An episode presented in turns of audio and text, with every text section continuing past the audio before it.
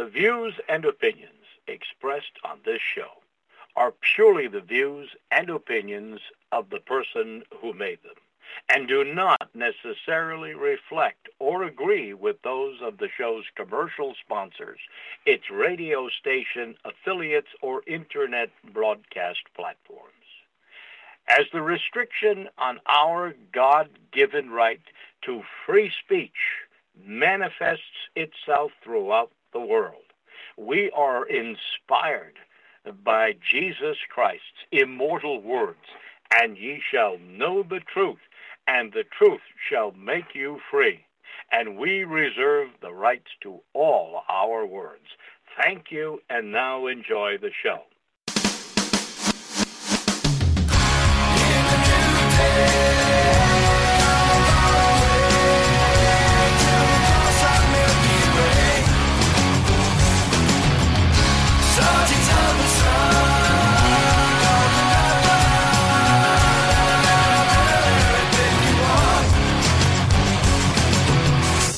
Learn who rules over you, simply find out who you are not allowed to criticise.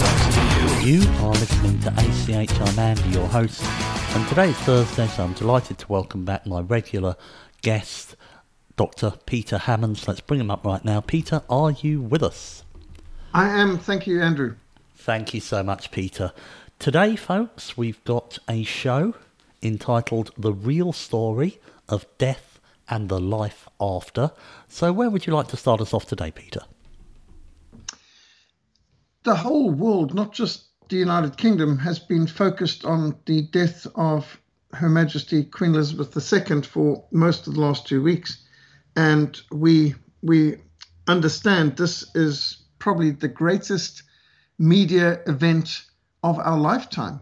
And uh, we've been told that 4 billion people were watching live online uh, yesterday uh, on on Monday on the um, uh, funeral of the Queen on on the 19th of September, and uh, uh, even here in South Africa, uh, even friends of mine who Congolese and Nigerian absolutely riveted. it's it must astound people how way beyond the English speaking world, uh, way beyond the Commonwealth and the old British Empire, there's such a fascination with Britain, with British history, with British pageantry, and uh, and with the life and death of the Queen.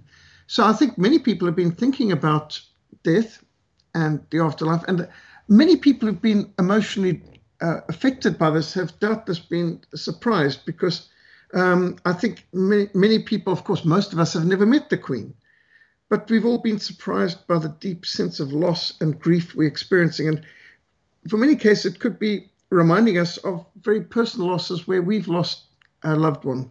Uh, and uh, the personal grief many of us have experienced, doubtless, has also uh, shown this. But think of the tremendous impact that this had. I'm, I'm thinking of this now from a big picture that here you've had, uh, just in, in the last month, the death of an idol of the New World Order, Mikhail Gorbachev, and the death of someone who represents Christian nationalism, Queen Elizabeth II. And of course, uh, the role she played, the, the position she represents, is far bigger than any individual or family. And you can see this the traditions involved, the ceremonies involved, the uniforms involved, the carriages involved go back centuries and uh, the uh, even Westminster Abbey, which is a, a, a cathedral that's been uh, built over a thousand years ago and of phenomenal history in it. So there's so much history and tradition here, but I think it's intriguing to just contrast how we've had two programs just on Mikhail Gorbachev, who is the idol of the New World Order and uh, uh, the man who really initiated the Great Reset, who wrote the Earth Charters, the new Ten Commandments, the new Sermon on the Mount.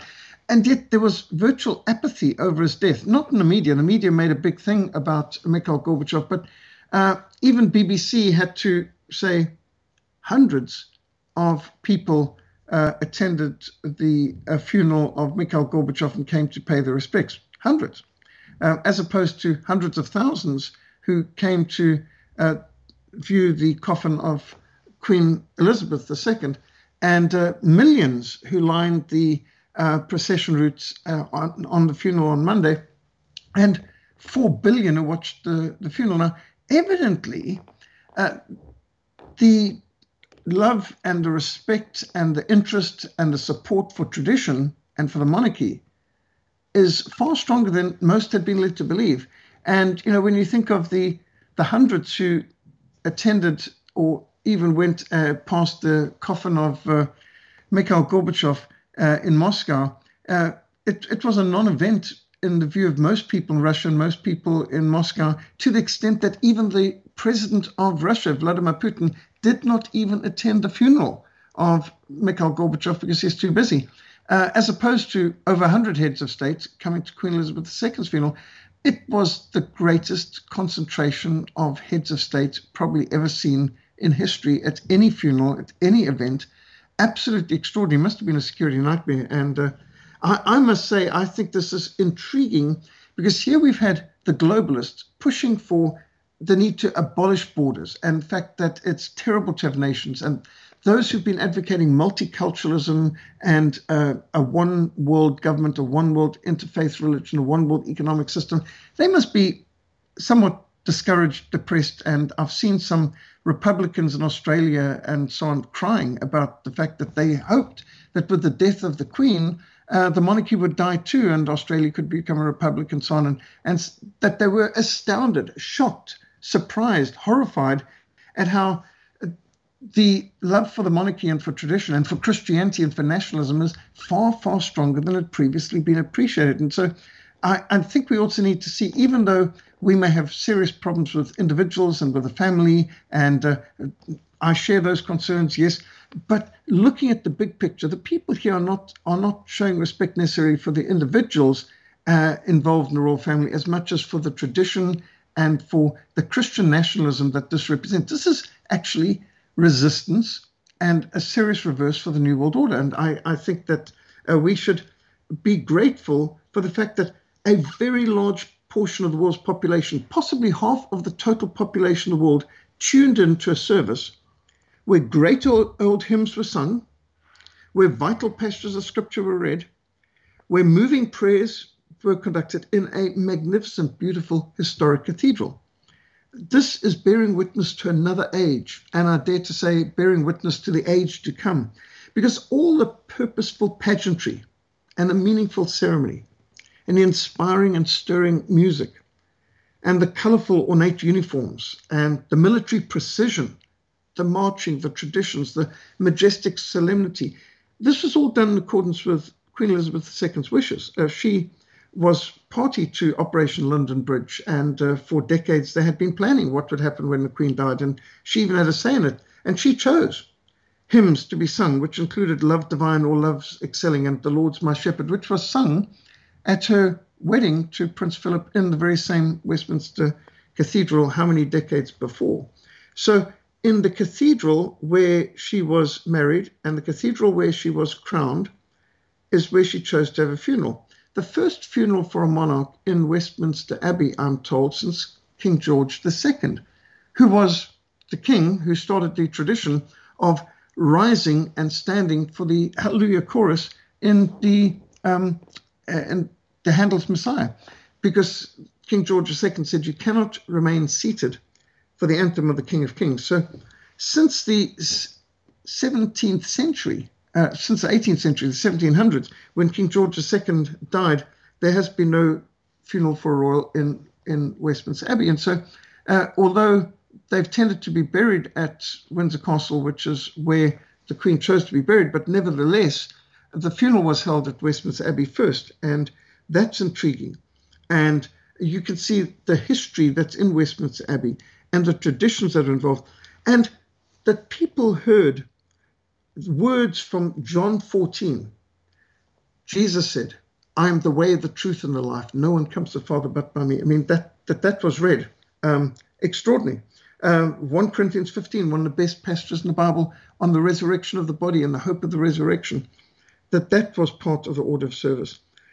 This is magnificent because I'm not ashamed of the gospel of Christ. It is the power of God for the salvation of everyone who believed. And praise God that the Queen was not ashamed to own her Christian faith, and she did incorporate it in many a message on radio and TV over the years, and she did bear witness to Christ in a very simple way, uh, giving many of the scriptures, the words of Christ, uh, over and reminding a increasingly secular, agnostic, and atheistic world, an increasingly Christophobic and anti-Christian world.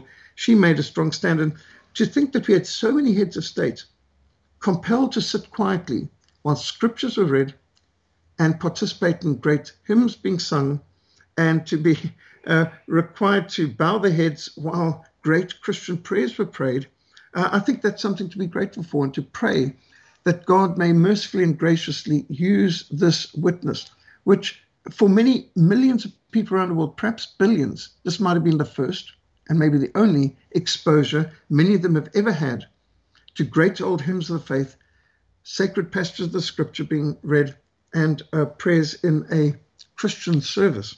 And uh, so I think this can easily be used to just show that the secularists and the globalists have not been quite as successful as they've led us to believe. The overwhelming support, it, it's, it's just phenomenal and contrasted with the lukewarm response to Gorbachev's death and the uh, very few, even in Moscow, who showed interest in, in turning up at all. Contrast with this incredible scene of hundreds of thousands of people queuing up for hours, sometimes uh, the best part of a day, uh, a night to queue around the clock to walk past the coffin of the Queen. But I think there's an important thing to be said here. As I was uh, paying attention, and uh, in Africa, there are many people who, who've paid attention to this. My father was a serious royalist. My father fought all six years of the Second World War in the Royal Artillery, operating 25 pounder, mostly in North Africa and Italy. He was a loyal subject of the Queen, even though being a Rhodesian, and even though he supported Rhodesia's independence from Great Britain, he was still loyal to Queen Elizabeth II. And um, my father actually met the Queen when she was Princess Elizabeth, because in 1947 he catered for the royal family at Victoria Falls Hotel. And uh, in my father's office in the Bulawayo Club, I remember seeing a large portrait of Queen Elizabeth II and being a little puzzled that we felt allegiance to a queen so far away even though my father said, you know, Britain's home, and I said, why do we live in Rhodesia? He said, oh, you can't live in Britain. That is terrible. Um, eh, but, uh, you know, we, we, were Rhodesian, but we had allegiance to the Queen. And, and I still feel uh, some of that emotion. I, I was astounded how emotional I got over hearing of the death of the Queen. And um, it was a Reformation Society meeting when I stood up at the end. We had a guest speaker, and I said, uh, on on that night, that Thursday night, the words just come through. Someone had informed me during the program, and I stood up at the end and I said, "How many know what the significance of Operation London Bridge is?" And there was general silence, and I said, "Do you know what London Bridges down means?" And uh, nobody knew. It seemed uh, that this was uh, the code for the the Queen is dead and putting into operation this incredible 10 days of, of uh, mourning from D plus one all the way up to D plus, uh, nine. And uh, that this was worked out uh, for decades uh, ahead. Well, when Rhodesia declared its independence, it included this sign, this um, uh, in in the form that was signed by Ian Douglas Smith. The people of Rhodesia have always shown unswerving loyalty and devotion to Her Majesty's Queen God Save the Queen. And I've got a picture of the Declaration of Independence signed by Ian Douglas Smith, 11th of the 11th, 1965. And on the wall behind him and his government is a large portrait of Queen Elizabeth II. And uh, uh, that was the point for the first several years of Rhodesia's independence. We were a constitutional monarchy with Queen Elizabeth II as our head of state. Unfortunately, the British government made that impossible, and Rhodesia was forced to become a republic. But the people still remained pretty much monarchists at their heart and soul. And I, I think that may be a surprise to many. Uh, well, uh, do you know when Archbishop of Canterbury, Justin Welby, uh, gave what uh, he called a sermon, uh, more about that later, he quoted from that Princess Elizabeth in 1947 at her 21st birthday promised, I declare before you all that my whole life, whether it be long or short, shall be devoted to your service and the service of great imperial family to which we all belong. He did not mention that she she made that broadcast in Cape Town. We actually celebrated in Cape Town, in the Cape Town City Hall, a banquet and ball uh, for Queen Elizabeth uh, well, Princess Elizabeth's birthday in 1947, her 21st birthday. And what many people may also not have known, but if you look in some of the pictures of Queen Elizabeth, she was frequently wearing a flame lily platinum and diamond brooch, which was a gift given to her by the children of Rhodesia, Southern Rhodesia, in 1947 during the royal visit. And uh, you can see from young to old that brooch frequently came out. This platinum flame lily, which is the national flower of Rhodesia, the flame lily made of platinum and diamond. So uh, there, there are links, and uh, of course, our Prime Minister Ian Smith, who declared our independence from Great Britain in 1965, he fought all six years of the Second World War in the Royal Rhodesian Air Force, mostly in North Africa and Italy. Um, and he has shot down behind enemy lines, uh, fought behind enemy lines in Italy five months, and so on. So uh, I don't know how many people in, in uh, Britain and around the world know about the Rhodesian and South African connections uh, with uh, the Queen, but I was deeply concerned when, in the so-called sermon of Archbishop of Canterbury Justin Welby, um, he made a universalist statement, and uh, he said that we can all share in the Queen's hope of everlasting life. And um, well, I don't know how you can say that. There's plainly people of many faiths and religions and no faiths. There were atheists and agnostics and communists and a whole range of people in that great assemblage. And of course, he's being listened to by something like 4 billion people at that time. And uh, what a wonderful opportunity to have presented the gospel. But the Archbishop of Canterbury dropped the ball. Uh, his dry, dead, wooden speech at the funeral of Her Majesty Queen Elizabeth was, I think, the low point, um, what should have been one of the high points, in what was otherwise an immaculate and one could almost say perfect uh, program. Uh, the military precision, the pageantry, the marches, the hymns, all of this was so well done. But what a disappointment to have the Archbishop of Canterbury fail to present the gospel when he had something like 4 billion people watching.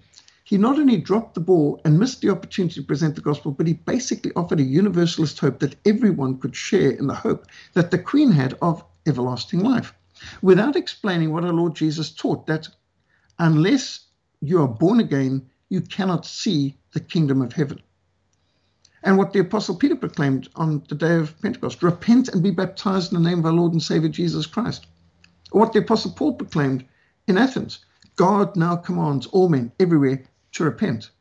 I mean, a biblical message of repent and believe, trust and obey, uh, surrender to Christ, give your life to Christ. Uh, something like that would have been appropriate. But incredibly, uh, I, I, could only but think back to how well the granddaughter of Margaret Thatcher had read the scripture chosen by her grandmother for her funeral. When Margaret Thatcher was buried at St. Paul's, she expressly instructed that no politician should be allowed to speak. And she just wanted her granddaughter uh, to read Ephesians 6, which in the light of you know looking there at these people like Tony Blair and uh, uh, Prime Minister Brown and others uh, sitting uh, there uh, squirming as she read about stand against spiritual force of wickedness in high places, all, all from Ephesians 6, and having done all to stand and put on a breastplate of righteousness and helmet of salvation, a sword, the spirit, and so well read and so powerful and so effective. Margaret Thatcher understood politicians. And she knew you don't let a politician take a pulpit at uh, anyone's funeral. And so uh, I think uh, it would have been wise if there'd been more specific uh, requirements uh, at this funeral in that sense, because Archbishop of Canterbury really dropped the ball. Our Prime Minister, P.W. Botha, who was the last real decent prime president we ever had in South Africa, he was first our Prime Minister, then President. And uh, P.W. Botha, he specified that he did not want a state funeral because he knew if it was state funeral, politicians would be speaking. He said, I don't want any politicians speaking at my funeral. I want the gospel proclaimed.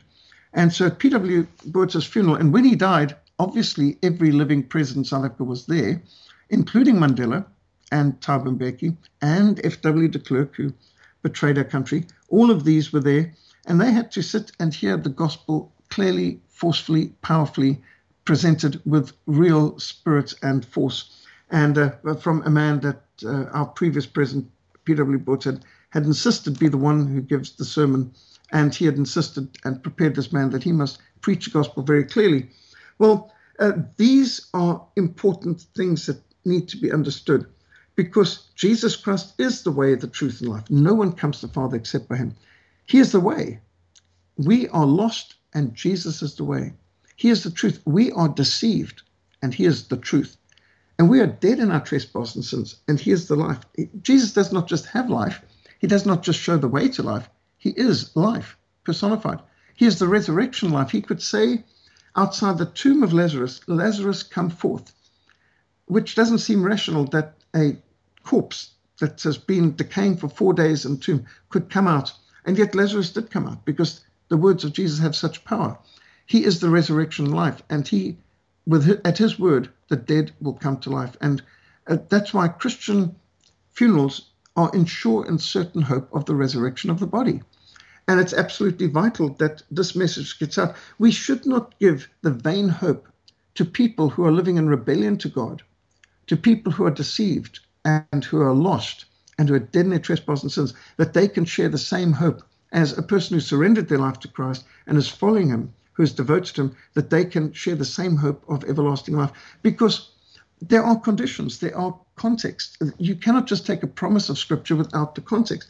And so, as we confront death, as we cope with grief, as we consider the life after, the life after death, uh, we need to understand the Scriptures. And less than a year ago, I lost my beloved wife, Lenora, to cancer and chemotherapy.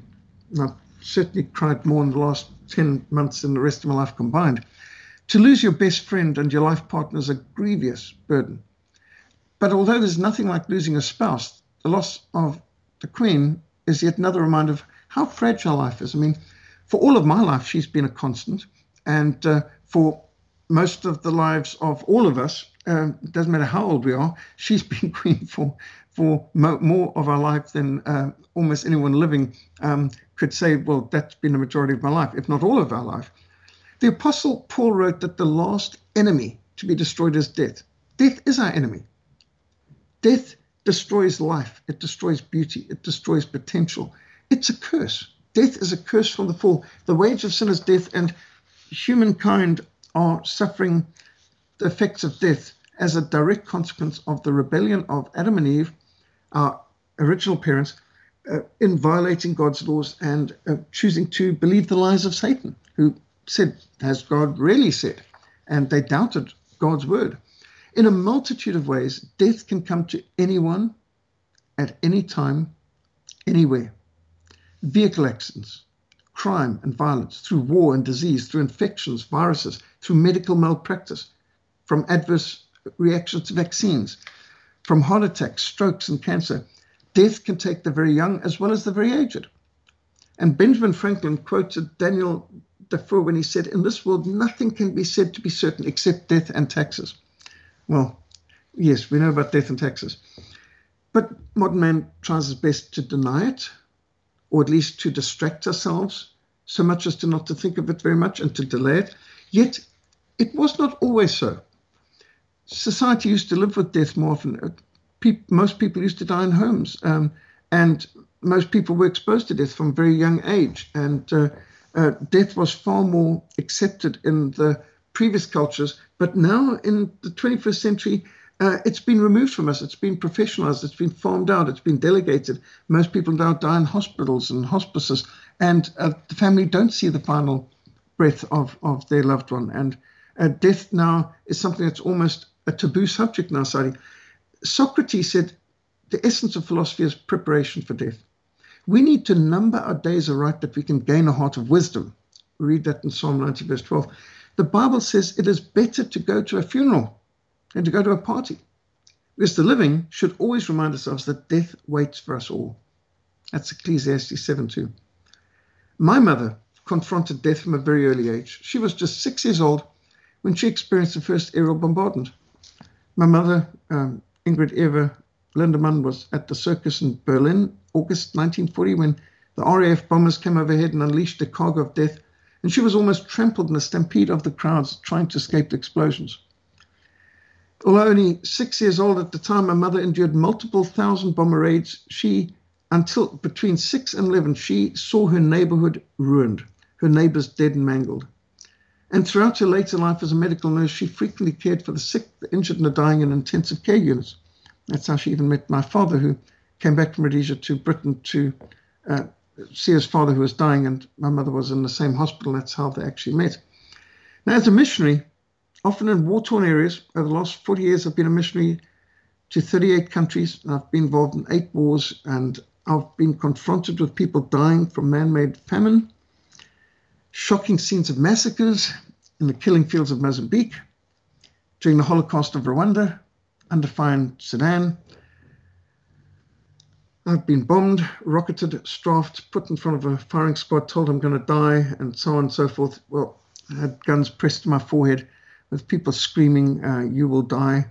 Uh, yes, uh, nothing can prepare you for the shock of seeing a mangled vehicle, mutilated people at the site of a landmine, the devil's seed, these tools of terror, or the victims of petrol bombs, necklace murders, the brutal Winnie Mandela necklace murder, where they pour gasoline over a person and, and put a tire over to wedge their arms in and then set them alight, or church buildings strewn with corpses, which I've seen not just in Rwanda, but even in Cape Town, where the church where my brother and my father were converted was attacked by terrorists. And to come in and see Bible in a pool of blood, uh, pews upturned, uh, shrapnel in the ceiling, uh, blood on the ground, people lying in pools of their own blood, um, where Jared Harker, 21 year old young man, leapt on a hand grenade that landed in the aisle to absorb the impact in his own body to save the lives of the people around on each side of the aisle. How can you cope with such horrific suffering and atrocities? Well, in my experience, those of us who call to serve the suffering need to effectively armor plate our hearts, minds, and emotions so that we can do what needs to be done to practically care for the survivors. You need to focus on what can be done practically to meet immediate needs. It does not help anyone if the caregivers or emergency workers break down tears every time they're confronted with crisis and tragedy. But at some point, one does need to process what we've witnessed, and post traumatic stress disorder PTSD, as they call it, can be very real for soldiers and policemen and firemen and ambulance and paramedic staff and nurses and doctors and people who've nursed loved ones in their dying days the home. We need to turn to the great physician, our Lord Jesus Christ. I've had to fall on my knees on countless occasions. And I've had to pour out my grief and frustrations and tears to the Lord to pray the Psalms, the prayer book of the Bible, the hymn book of the Bible, the biggest book of the Bible, the middle book of the Bible. How many times just had to open the Bible in the middle and just start to pray the Psalms and to communicate the confusion and frustration and grief and anger and sometimes rage, to implore God's intervention, to plead for his healing hand, to bring these injustices to the foot of the throne of God. Then there needs to be a time of reflection, what's been learned. And we need to listen to those who've been suffering and learn from the insights and needs. What is God saying to us through this? What does the Bible say about this? How can we be better prepared to help others? And so there needs to be learning through suffering. Most of my life's been dedicated to serving persecuted Christians in restricted access areas throughout Africa as a missionary to the persecuted, uh, smuggling in Bibles, evangelizing, helping, speaking up for them, researching the facts, listening to the people on the ground, speaking up for them, making their stories known, mobilizing prayer and action on their behalf, and training teachers, equipping medics, delivering Bibles, school textbooks, medicines that can make a difference. And that's been most of my life. Over 40 years, I've, I've focused on serving the suffering. And so um, I would have thought that I was pretty well prepared to know how to deal with death and grapple with grief. But however much we may have been deeply affected by the sufferings of others, nothing really prepares you for when tragedy comes to your home. The deaths of my grandparents left me with a deep sense of loss, but they lived in Europe and I lived in Africa. I live in Africa, I've always lived in Africa. The death of my father hit me hard. I was 26 at the time and seeing him deteriorate from heart attacks and strokes. I've hated smoking from a young age. Seeing how it destroyed my father's health filled me with even greater determination to never have anything to do with that health destroying habit.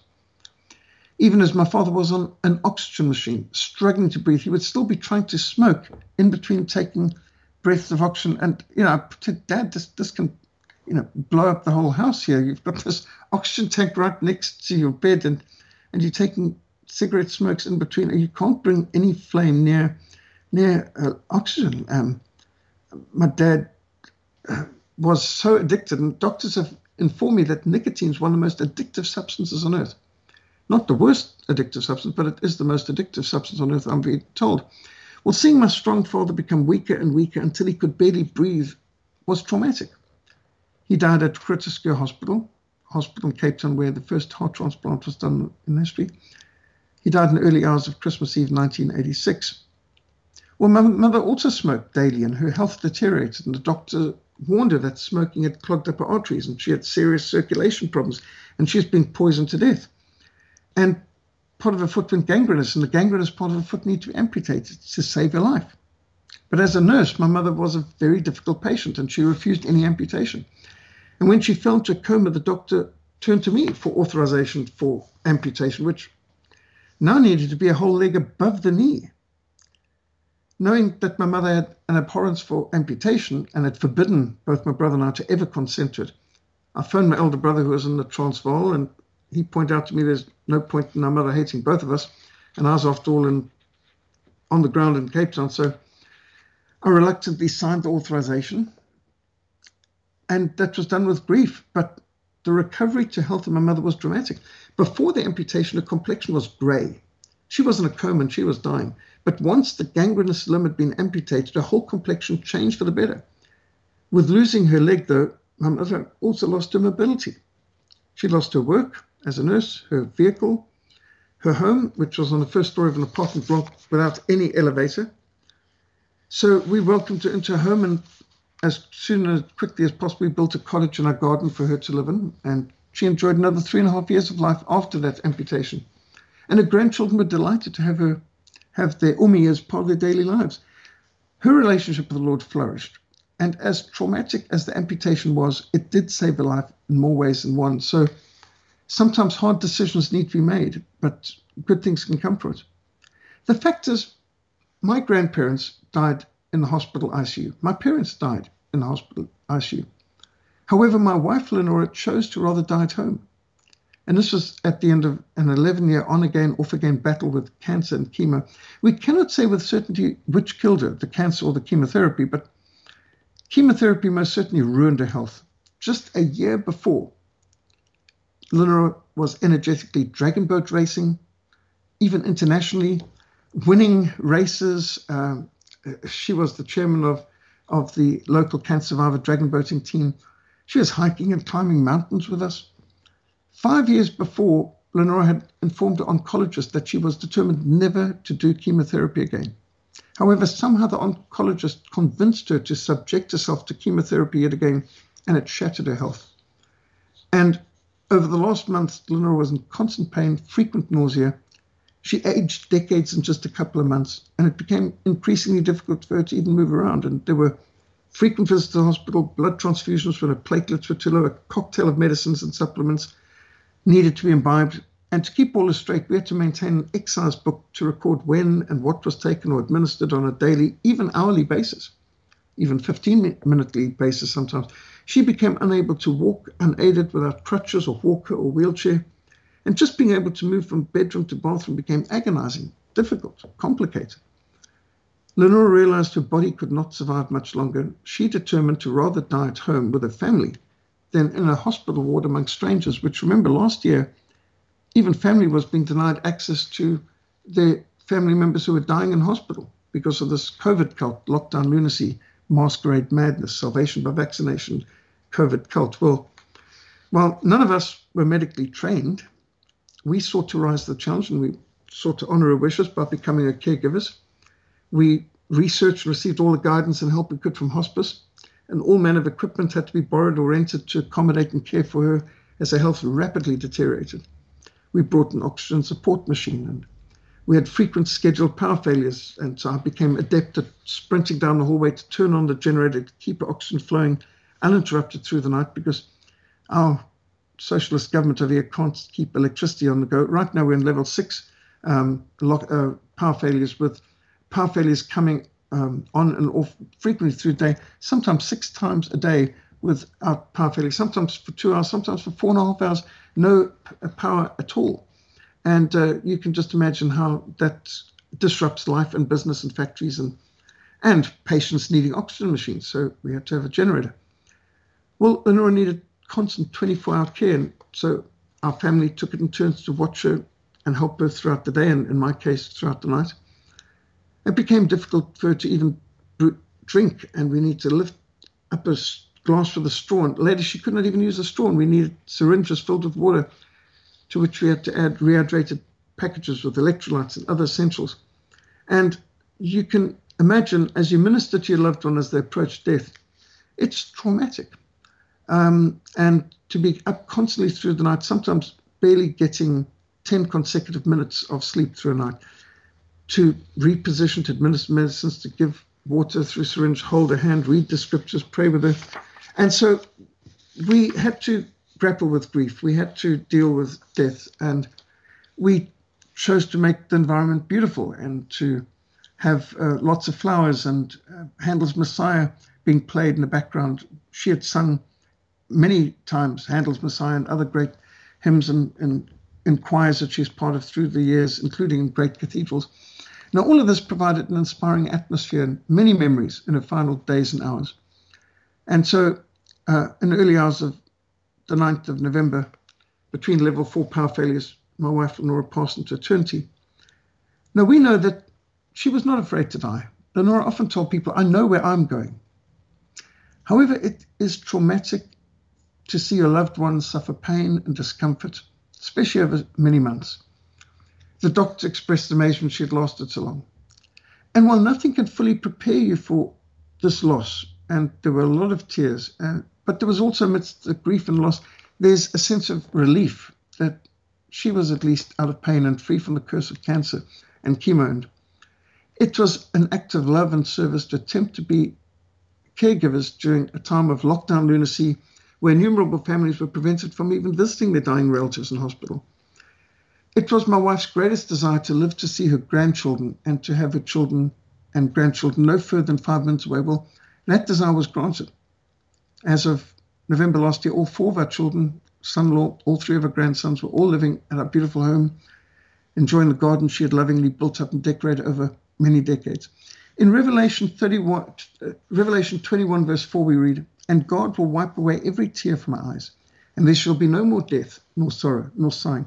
There shall be no more pain, for the former things have passed away. Our Lord Jesus Christ declared, I am the resurrection and life. He who believes in me will live even though he dies. That's in John 11. God has created us for eternity. Heaven is mentioned over 550 times in the Bible. Heaven is also mentioned by other names, like it's described as the better country, which the prophets sought after, the city which has foundations, whose builder and maker is God. Hebrews 11, verse 10. Our Lord Jesus Christ said, Let not your heart be troubled. You believe in God, believe also in me. In my Father's house are many mansions. If it were not so, I would have told you, I go to prepare a place for you. Heaven is a real place, and Jesus said he goes to prepare a place for us. And the Greek word for place is topos, from where we get topography and typology from, the writing and study of places. The Bible distinguishes between three heavens. In 2 Corinthians 12, we, we hear of air, where the birds fly. Uh, for example, we've got in Matthew 6, verse 26, the birds of the air. A space where the stars shine. Acts 7, verse 42 speaks about the stars in the heavens. And then there's paradise. Matthew 6, verse 9 to 10, our Lord uh, speaks about paradise, which is God's home. We are told to enter his gates with thanksgiving and his courts with praise. And the Apostle Paul wrote in Romans 8, I'm convinced that neither death nor life, angels nor demons, neither present nor the future, nor any powers, neither height nor depth, nor anything else in all of creation will be able to separate us from the love of God, which is in Christ Jesus our Lord. Well, atheists have always vigorously campaigned against the concept of heaven because it would imply a creator and require accountability for ethics. Well, after the Russians sent their first cosmonaut into space, the Soviet used him for propaganda purposes on his return. So this cosmonaut was sent on speaking tours throughout the schools of the Soviet Union to inform teachers and students I've been into space, and I can assure you, I have not seen God, nor did I see heaven.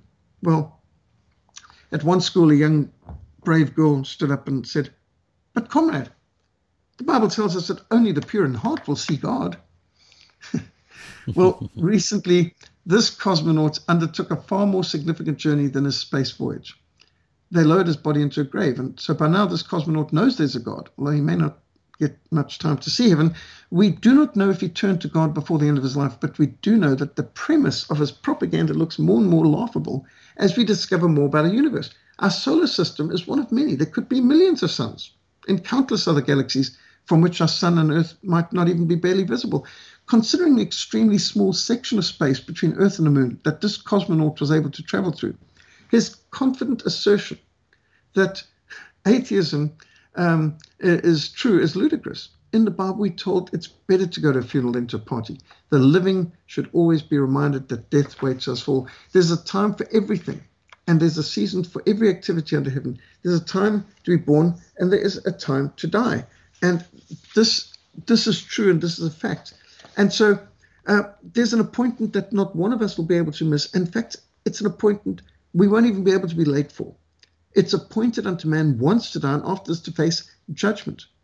Hebrews 9, verse 27. It would be good if Archbishop Justin Welby had actually mentioned that. That there's nothing more certain than death, and nothing as uncertain as the time of dying, but we should be ready for the day of judgment, because after death comes a day of judgment. We will have to stand before our Creator, the eternal judge, a holy God, and give an account of our lives. And the question is not, has a place been prepared? The question is, are we prepared for that place? Will your name be called? Is your name written in the Lamb's book of life in heaven? Some people are writing in condolence books around the world. That's fine, but is your name written in the Lamb's book of life? Jesus is the way, the truth, and life. No one comes to the Father except by him. And it's so vital that we understand what Queen Elizabeth mentioned in many of her broadcasts. And on the occasion of her 90th birthday 2016, Scripture Union, in partnership with the Bible Society in Great Britain, published her book, The Servant Queen and the King She Serves. This book consisted of quotes from her speeches which honor our Lord and Savior Jesus Christ. And particularly at Christmas messages, the Queen often reflected on her Christian faith. And this theme of service was come back to again and again as she advocated the example of Jesus as a pattern and a framework for our lives. And um, in her 2000 Christmas broadcast, for example, she spoke of the true measure of Christ's influence is not only in the lives of saints and stained glass windows and pictures, but in the good works quietly done by millions of men and women day in, day out throughout the centuries. Christ's great emphasis was to give spirituality a practical purpose. For me, the teachings of Christ and my own personal accountability before God provides a framework in which I try to lead my life I, like so many of you, have drawn great comfort in difficult times from Christ's words and examples. And she said, at the heart of our faith is not a preoccupation with our own welfare and comfort, but the concepts of service and sacrifice as shown in the life and teachings of the one who made of himself nothing, taking the very form of a servant. In 2012, the Queen spoke of God sending his Son to serve, not to be served. He restored love and service to the center of our lives in the person of Jesus Christ Uh, she quoted the beautiful carol in Bleak Midwinter, which asks all of us who know the Christmas story how God gave himself to us an humble servant. What can I give him, poor as I am? If I were a shepherd, I'd bring him a lamb. If I were a wise man, I would do my part. But the carol gives the answer. Yet, what can I give him? I can give him my heart. And it is important to not give people false hope. It's no good to tell people oh, you can share this this hope of everlasting life. Well, yes, you can, but then you need to surrender your life to Christ. You need to repent of your sins. You need to put your faith in Christ alone for eternal salvation. And so this message does need to be proclaimed. And I'm grateful for all the people around the world who witnessed a Christian funeral service in a beautiful historic cathedral and who were impressed by the visually impressive pageantry ceremony, the uniforms, the military precision, the solemnity, the majesty, that's all good. But it's no good for one to know about the death of the Queen without knowing about the life and death of our Lord and Savior Jesus Christ, the King of Kings and Lord of Lords. At the Messiah presentation, King George II stood because he said it's impossible to remain seated for the anthem of the King of Kings. And that is why throughout the English speaking world, we have this tradition of standing when uh, the the message, uh, when the Hallelujah chorus is given. Well, it's vital that we understand what Queen Victoria said. Uh, Queen Victoria, when she was very aged, she was at a presentation of Handel's Messiah, and uh, she was told by the organizer, please, Your Majesty, don't feel in, any obligation to stand in view of your great uh, age. Please remain seated for the Hallelujah chorus. Well, the Queen stood, Queen Victoria, the monarch of the largest empire the world had ever known. She stood with her head bowed and trembling. And uh, she said uh, to the Dean of Westminster Abbey, uh, Dean Farrar at the time, it would be the greatest privilege of my life if the Lord Jesus would return during my lifetime, because Nothing would give me greater joy than to hand over the throne and the crown to the one to whom it belongs, in whose name it is held in trust. And there was a time when most of the monarchs of Europe, if not all of them, understood that they were accountable to the King of Kings and Lord of Lords. I don't know how many presidents and heads of state around the world recognize that today, but every one of us will stand, bow, kneel, fall on our faces before Almighty God, and give an account on the last day. And we should rule in the fear of God. The fear of the Lord is the beginning of wisdom and the beginning of knowledge. And so it's so true what we hold, every one of us, we don't need to be kings and queens or, or heads of state to, to know this truth applies to us too. We will be accountable to Almighty God, our creator and eternal judge, on the last day to account for what we've done with our time, our talents, and our treasures. What have we done to serve the King of Kings? Have we been faithful? Have we done what He has commanded? You only have one life, it'll soon be past. Only what's done for Christ will last. Back to you, Andrew. Thank you, Peter, for such a touching personal message today. Um, trying to work out where to go with with this, and I think probably the best thing for the benefit of the audience because you gave such uh, excellent advice on how to cope with grief, how to you know cope with difficult things, difficult decisions, how good things can come out of difficult decisions, um, and it's something that people tend to end up developing themselves as time goes on. And what the, the worst thing I think about grief, and it need not necessarily be about the loss of a of a loved one. It could be a breakdown in a relationship or things like that. And, you know, generally there's one party that wants to break up and the other one doesn't, and that's increasingly common in this day and age, sadly. But it is very useful to hear how other people have dealt with it. And it's also, I just wanted to throw in because Peter and I have been friends now for several years, and I've known about Lenora's condition.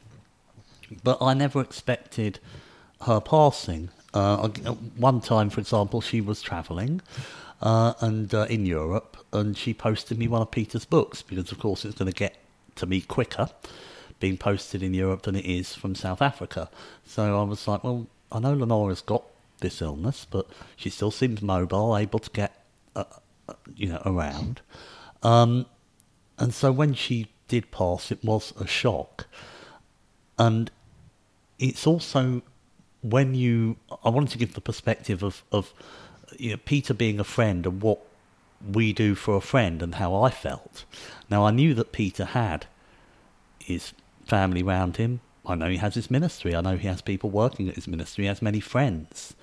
So the chances of him wanting to speak to me about it, uh, if he had anything wanted to talk about, were probably not that high. But at the same time, I wanted to you know, ensure that Peter knew that if he did, because sometimes people want to talk to somebody completely out of a situation, and they might want to talk to somebody overseas or something like that.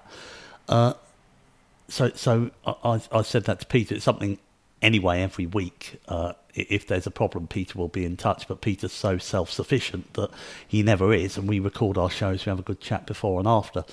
But at the risk of, I don't want to ramble. I just want to say if you are prepared to be there for someone, then just tell them that you are there if they need you.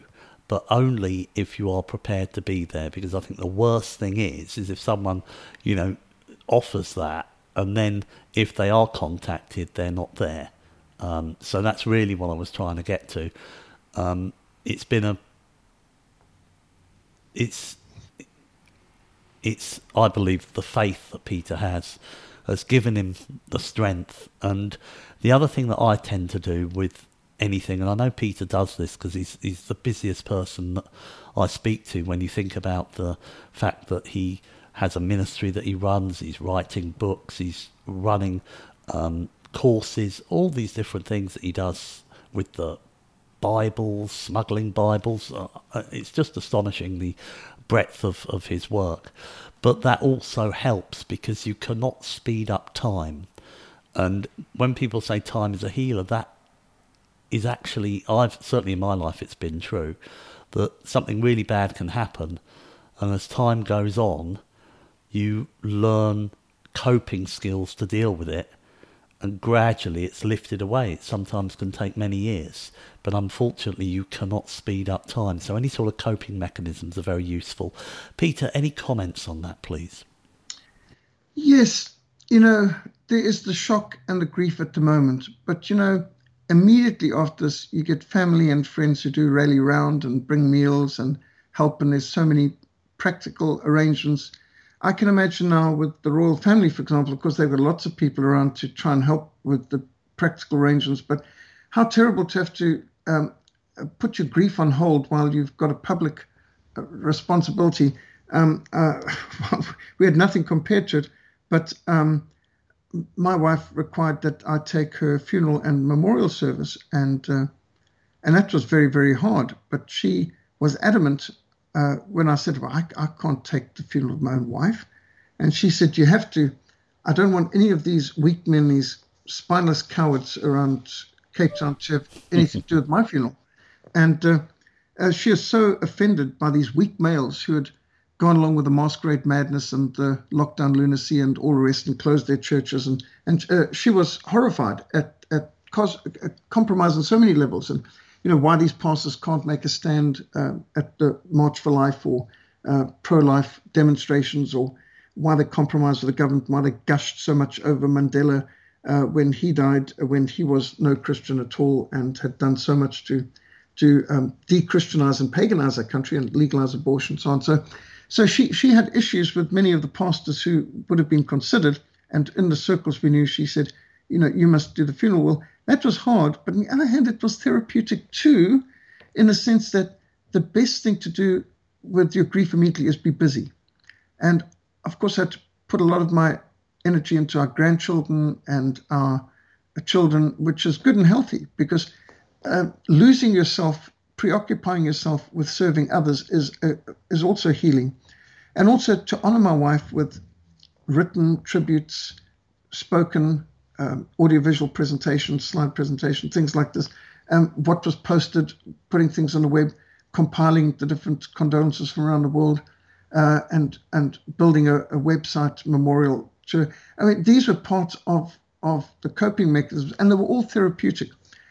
But you know, after the first couple of weeks, family and friends disappear, and suddenly you're alone, and it's it's uh, that's when the grief is really gets more intense. And so some of my coping mechanisms has been to pour out my heart and soul to help others. My grandsons, take them on adventures regularly. That that's good and therapeutic. And getting outdoors, that's of course very healthy. But I've got I've got other friends, a very, very good close friend who who married P.W. Botha's daughter, that's the president's daughter. Um, and she's going through the same cancer journey my wife went through.